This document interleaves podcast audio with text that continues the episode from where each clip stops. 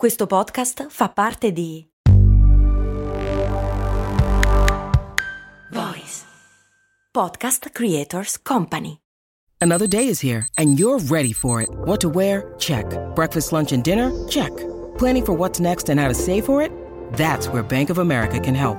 For your financial to-dos, Bank of America has experts ready to help get you closer to your goals. Get started at one of our local financial centers or twenty-four seven in our mobile banking app. Find a location near you at bankofamerica.com slash talk to us. What would you like the power to do? Mobile banking requires downloading the app and is only available for select devices. Message and data rates may apply. Bank of America N A, member F D I C. Olimpiadi di Roma, millenovecentosessanta. È davvero difficile rimanere calmi davanti a tutta questa gente. Migliaia di occhi puntati su di te, stando attenti a ogni tuo minimo movimento. Il cuore comincia a farsi sentire. L'adrenalina che scorre ti invade il corpo, costringendoti a muoverti sempre più freneticamente. I nomi riecheggiano nello stadio, accompagnati da applausi sempre più forti. Il cemento della pista è ancora freddo. Sarà una gara veloce. Il respiro non accenna a regolarsi. Il rumore della folla è sovrastato dal battito accelerato del cuore. Forse ci si può ancora ritirare. Ok, ho tutto pronto. Sette.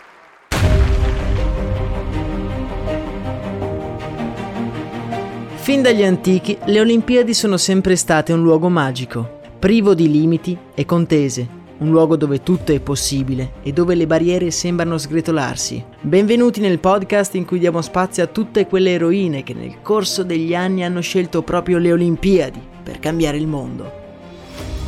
Un incredibile viaggio fra momenti di sport ed epiche imprese dall'epilogo inaspettato. Io sono Max Corona e insieme andremo a conoscere le donne di gloria.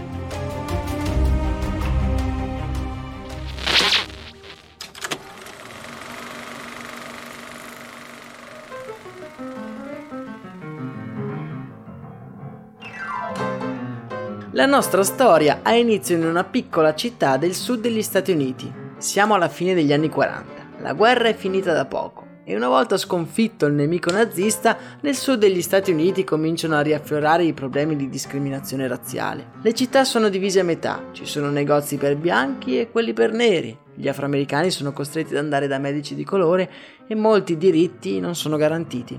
Infatti anche a Clarksville, luogo in cui inizia la nostra storia, c'è un medico di colore. E fuori dalla sua porta una lunga fila di persone stanno aspettando ordinate il proprio turno. Guardando i pazienti la nostra attenzione è catturata da una giovane madre che porta sulle spalle una bambina molto esile. Con lo sguardo perso nel vuoto si sta facendo cullare dal respiro della madre. Ok, è il loro turno e con non poca fatica entrano nell'ambulatorio. La bambina ha avuto da poco la poliomielite che le ha causato un danno permanente alle gambe, un danno che le impedisce di camminare. Il medico, che non è per niente ottimista nel suo recupero, piano piano sussurra la frase che una madre non vorrebbe mai sentirsi dire. Mi dispiace, ma non credo che ritornerà a camminare come prima. Il dottore ha sussurrato questa frase, ma non ha potuto fare a meno di evitare che la bambina lo sentisse. I suoi occhi si riempiono di lacrime e, incapace di proferire parola, fissa la madre con lo sguardo carico di rabbia e disperazione. Come se si aspettasse che smentisse il medico. Madre e figlia escono dall'ambulatorio in silenzio. Il medico ha rinchiuso le gambe della bambina in dei tutori di metallo, un aiuto per riuscire a reggersi almeno in piedi. Le due salgono sull'autobus, si posizionano negli ultimi posti, quelli riservati alla gente di colore, e la madre si perde nello sguardo vuoto della figlia, una bambina che ancora non si rende conto di quello che gli ha appena detto il medico. Una bambina che sarà costretta a vivere una vita di sofferenza, in una società già piena di ingiustizia. Non ce la fa a guardarla così, e in un attimo di incoscienza mista a speranza le accarezza la guancia umida di lacrime e le sussurra. Non ti preoccupare, lo sanno tutti che quel medico non ne azzecca una, tornerai a camminare come prima, te lo prometto. Sul disperato volto della piccola si disegna un leggero sorriso. Un sorriso che fa da specchio al grande superpotere dei bambini, il potere di credere alle proprie madri. E non importa se abbiano o meno un camice bianco. Quella bambina che appoggia la testa sulle gambe della madre è Wilma Rudolph e una piccola fiammella di determinazione si è accesa nei suoi occhi. La nostra storia è appena cominciata, ma la sorte ha già messo alla prova la piccola Wilma diverse volte. Nasce prematura il ventitré giugno del millenovecentoquaranta, alla nascita pesa meno di due chili e i medici sono costretti a tenerla in osservazione per giorni prima di poterla mettere tra le braccia della madre. Nei primissimi anni di vita la nostra piccola rischia la vita contraendo prima la scarlatina e poi una violenta forma di pneumonia. Come se non bastasse, il virus della poliomielite bussa alle porte della vita di Wilma, lasciandole la paralisi degli arti inferiori. Come detto, due tutori in metallo l'aiutano a reggersi in piedi e barcollando si aggira per casa. Una casa piena di fermento e di persone. Wilma infatti è la ventesima di ventidue figli di Ann Randolph. Nella piccola casa di Clarksville, Tennessee, tutti si muovono come uragani. Tutti ovviamente tranne la nostra Wilma. La piccola Wilma è ferma, mentre tutti corrono e si divertono, imprigionata nella sua armatura di metallo. Però nei suoi occhi una fiammella si è accesa. Sua mamma glielo aveva detto, che se lo avesse voluto veramente avrebbe potuto camminare anche lei, e quindi quantomeno ci avrebbe provato. Aiutata da alcuni dei suoi fratelli più grandi, un pomeriggio Wilma si siede in un prato e con non poca trepidazione si slaccia i tutori di metallo. I fratelli la sorreggono, mentre lei cerca di mettersi in piedi. Le gambe atrofizzate traballano sotto il peso seppur esile della nostra protagonista. Ok, è in piedi. I fratelli piano piano la lasciano e Wilma per la prima volta sta in piedi da sola. Un sorriso si disegna enorme sulla faccia di Wilma. Ok, ora deve solo provare a fare un passo. Uno solo. Ok, ci può riuscire. Sposta il peso in avanti e... Wilma cade rovinosamente sull'erba e i fratelli la raggiungono preoccupati per assicurarsi delle sue condizioni. Wilma non è riuscita a fare neanche un passo, ma la fiammella che si era accesa nei suoi occhi ora è diventata un fuoco, uno di quei fuochi di determinazione che sono impossibili da domare. Si mette d'accordo con i fratelli, sarebbero tornati ogni giorno a fare esercizio, lontano dagli occhi del padre e della madre preoccupati della sua salute fisica. E così ogni giorno, senza pause, Wilma si esercita immersa nel dolore fisico ma supportata da una forza mentale che la obbliga a non mollare. Mentre la vediamo cadere un'altra volta sull'erba, la scena sfuma. Con un breve salto nel tempo ci troviamo insieme a Wilma e alla madre, sempre su quello stesso autobus di poco fa.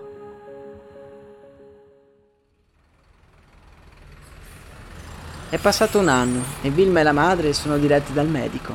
Wilma ha ancora quei dannati tutori alle gambe, soffre e fa fatica a reggersi in piedi da sola. La visita dal medico è tutt'altro che proficua. Il medico comincia a tastarle le gambe e sente dei miglioramenti impercettibili e ripete loro che però sarà molto difficile riuscire quantomeno a fare una vita normale. Mentre il medico parla con la madre, Wilma in silenzio si slaccia i tutori, un'operazione in cui ormai è diventata davvero esperta. Li appoggia sul lettino e silenziosamente ah, si alza in piedi. Comincia a camminare perfettamente nell'ambulatorio, suscitando la meraviglia dei presenti. Il medico, rosso di imbarazzo, guarda la madre con incredulità. Una madre che, piena di lacrime, corre ad abbracciare la figlia. «Hai ragione, mamma», dice Wilma con la sua voce da bambina. «Questo medico non ne azzecca neanche una». Wilma così inizia la scuola reggendosi sulle sue gambe. È estasiata dal poter camminare. Ora fa lunghe passeggiate nel parco della scuola. Proprio in questo parco un giorno vede dei ragazzi giocare a basket in un campetto. Scatti fulminei, passaggi dinamici, il gioco la appassiona molto e decide di andare dal professore di educazione fisica a proporsi per la squadra di pallacanestro della scuola. Wilma ha poco più di dodici anni e ancora non cammina benissimo. Zoppica e barcolla. Appena la vede il professore la sbatte fuori dalla palestra dicendole che viste le sue condizioni non avrebbe mai e poi mai giocato a basket. Mai e poi mai. Senza volerlo, quel professore aveva usato le parole giuste per incendiare la volontà di Wilma, benzina sul fuoco della sua determinazione. Così comincia ad allenarsi più duramente e piano piano i suoi passi incerti diventano prima fermi e poi veloci, finché un giorno corre, i suoi muscoli si flettono in falcate longilinee e veloci. Si propone nuovamente alla selezione. Stavolta riesce a entrare per un provino, ma il professore la scarta di nuovo. È un duro colpo per Wilma e con le lacrime agli occhi torna a casa. Apre la porta e sente che in cucina c'è qualcuno che discute, ma quella voce che sente l'ha riconosciuta subito. È la voce del coach di basket, che sia venuto qui a parlare con suo padre per ammetterla in squadra. timida socchiude la porta e subito si rende conto della verità. Il coach non è venuto a casa sua per lei, ma per sua sorella. È una doccia fredda che la riporta alla realtà. Lei è Wilma la storpia. Nessuno avrebbe mai puntato su di lei. Doveva rassegnarsi a veder correre gli altri. La fiammella nei suoi occhi si sta affievolendo sempre di più e, ricacciando indietro le lacrime, si siede sulla veranda di casa, immersa nella sua delusione. Pochi minuti dopo, eccolo lì. Suo padre accompagna alla porta l'allenatore, che guardando Wilma è colto di sorpresa. Il suo sguardo duro penetra come una lancia appuntita nel cuore di Wilma. Poi però un sorriso si accende e il suo viso si illumina. «Ciao Wilma, ci vediamo lunedì, mi raccomando, non fare tardi». Co- cosa? Er- era stata presa in squadra? Lei, Wilma Randolph, la storpia, era nella squadra di pallacanestro della scuola? Oh mio Dio! Già, perché il padre, conoscendo la determinazione di Wilma, aveva assicurato la partecipazione di Carla, la sorella, se e solo se anche Wilma sarebbe stata presa in squadra. Un gesto questo che cambierà la vita di più di una persona. Ma andiamo con ordine. È il millenovecentocinquantadue quando Wilma si siede in panchina per la gara inaugurale della stagione di basket. È un sogno. Essere parte di qualcosa, un gruppo, sentirsi finalmente normale. Ben presto capisce che essere normale non è abbastanza per la nostra protagonista.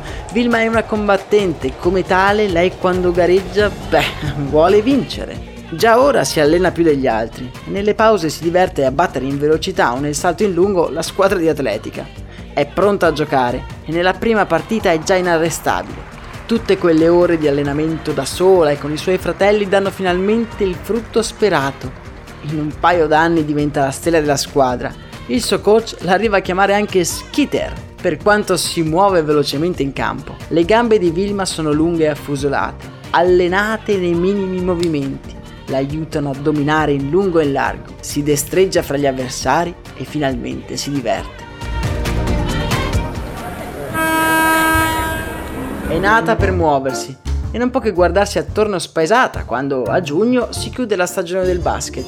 Annoiata trotterella nel complesso studentesco fino ad arrivare al campo di atletica. Non ha mai avuto particolare interesse per l'atletica. Per lei correre e camminare erano solo propedeutiche per avere una possibilità con il basket, uno sport in cui si vincevano i campionati, mentre a correre che cos'è che si vinceva? Ma dal momento che non c'è niente di meglio da fare, Wilma si mette le scarpe e con ingenua sfacciataggine si presenta sul campo. Wilma non sa come ci si dispone sui blocchi, si guarda attorno spesata imitando le altre atlete, accovacciandosi a terra e mettendosi in quella strana posizione. tre, due, uno, parte! Per poco non inciampa nel tirarsi su da quella scomoda posizione. Le altre sono partite velocissime, ma sente che le può prendere, sente quel fuoco partire dalla testa e invaderle tutto il corpo. Quelle gambe che aveva imparato a conoscere, ad educare, ora la stavano facendo volare. Ancora un piccolo sforzo e ci siamo. Sotto gli occhi increduli degli allenatori, Wilma vince quella gara di allenamento. Quando arriva, con il respiro a metà si guarda attorno. Ma non era poi così male correre. Anzi, non era poi così male vincere! Da sopra una collina l'allenatore della squadra della regione ha assistito alla scena e senza aspettare un minuto di più si precipita per incontrare quella ragazza così dannatamente più veloce delle altre. Le offrono di correre le competizioni nazionali. L'unica cosa di cui aveva bisogno era un po' di allenamento. A Wilma quasi non scappa da ridere. Le stavano dicendo che avrebbe corso lei, Wilma la storpia? Ed è così che un mese dopo Wilma gareggia alle competizioni nazionali.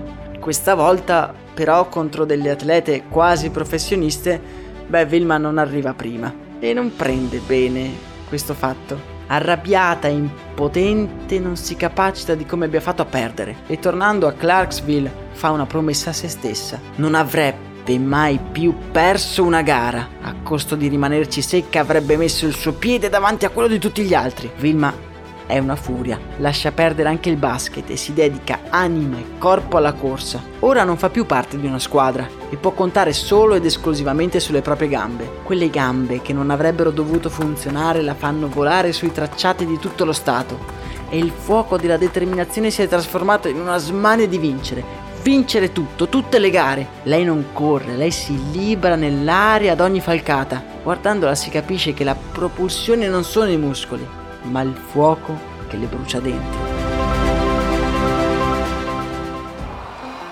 Partecipa a decine di gare, vincendole quasi tutte, e come è naturale nel millenovecentocinquantasei viene anche selezionata per le Olimpiadi. Wilma ha sedici anni ed è stata selezionata per gareggiare nella staffetta quattro per cento. Tornerà a casa con la medaglia di bronzo, il terzo gradino del podio. In molti le fanno i complimenti, ma più guarda quella medaglia amaranto, più si rende conto che arrivare terzi è sì un buon risultato, ma il bronzo non luccica abbastanza. Lei vuole l'oro. Passano quattro anni di vera e propria fame agonistica. Wilma vince praticamente tutte le gare a cui partecipa, è la favorita numero uno per le Olimpiadi di Roma del millenovecentosessanta. Le Olimpiadi di Roma sono considerate tra le Olimpiadi più incredibili del Novecento. Sono le prime trasmesse in mondovisione, sono le Olimpiadi di Cassius Clay e di lì a pochi anni diventerà Muhammad Ali. E tra queste leggende una timida ma sorridente Wilma Rudolph sfida il quindici giugno durante la cerimonia di apertura. È la favorita a vincere una medaglia d'oro, ma molti hanno dei dubbi sulla sua tenuta psicologica. I giorni di avvicinamento alla gara procedono in maniera tranquilla. Tutta l'attenzione è spostata a quello che sta succedendo sul ring, dove Cassius Clay monopolizza i giornalisti, ma si percepisce la grande aspettativa che ruota intorno alle gare di atletica. Man mano che si avvicina il giorno della gara, Wilma è sempre più irrequieta. Per la prima volta la guarderanno tutti, i suoi fratelli, sua madre, suo padre, tutti. Aveva sempre corso solo per se stessa, per sentirsi viva. Ora sentiva l'aspettativa. Le mani le cominciano a sudare, la testa le gira. Un tratto non vuole più correre. Il giorno della gara è tesa e saltellando sul posto entra nello stadio dove sessantamila persone puntano gli occhi su di lei. Subito è notata dalle telecamere, grossi obiettivi la inquadrano, lei è imbarazzata e sopraffatta dalle aspettative degli altri. Si sente le gambe molli e titubanti. Come avrebbe potuto gareggiare in quelle condizioni? Avrebbe fatto meglio a ritirarsi e a risparmiarsi quella figuraccia. Il cuore comincia a farsi sentire. L'adrenalina le scuote il corpo e con un misto di ansia e disperazione passa in rassegna tutte le persone presenti sugli spalti. Li guarda in faccia, come ha guardato in faccia quel medico tanti anni prima. Li scorre tutti, uno ad uno, fino ad arrivare al centro dello stadio, dove ferma il suo sguardo. Nelle sue pupille è riflesso il braciere, il sacro fuoco di Olimpia, lo stesso fuoco che si era acceso dentro di lei tanti anni prima.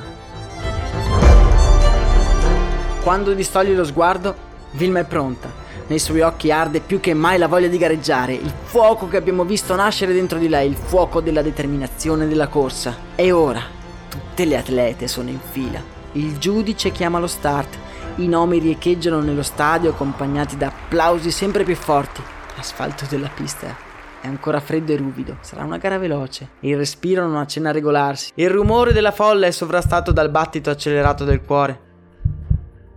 Sette.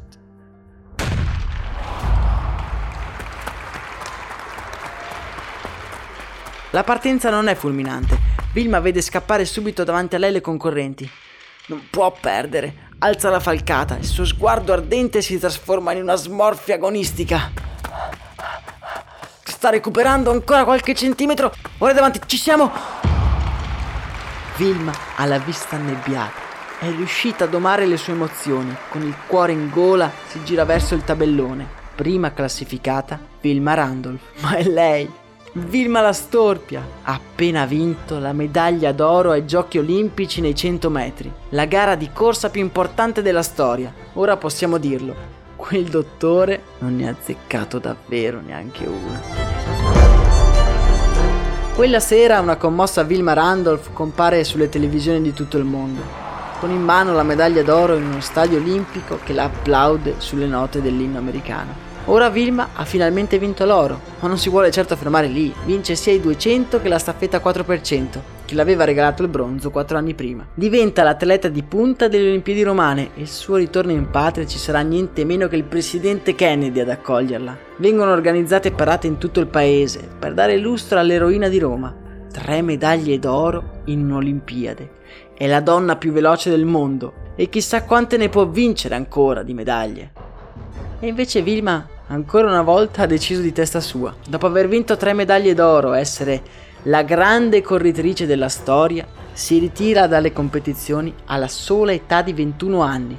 Un gesto folle e insensato, ma noi che conosciamo la nostra piccola Wilma la possiamo capire. In Wilma è divampato finora il fuoco del riscatto, la fiamma contro l'inevitabile. Ha combattuto contro la sua paralisi, ha combattuto per riprendersi il possesso delle sue stesse gambe, prima per fare qualche passo e poi per correre veloce come non aveva mai corso nessuno prima d'allora. In un'intervista dirà: ho vinto tre ori, ora che cosa potrei fare di più? Ho deciso che mi dedicherò ad altro. Già, perché la sua battaglia, la battaglia di una bambina che piange sul braccio della madre, l'ha vinta, e questo nessuno glielo potrà mai togliere.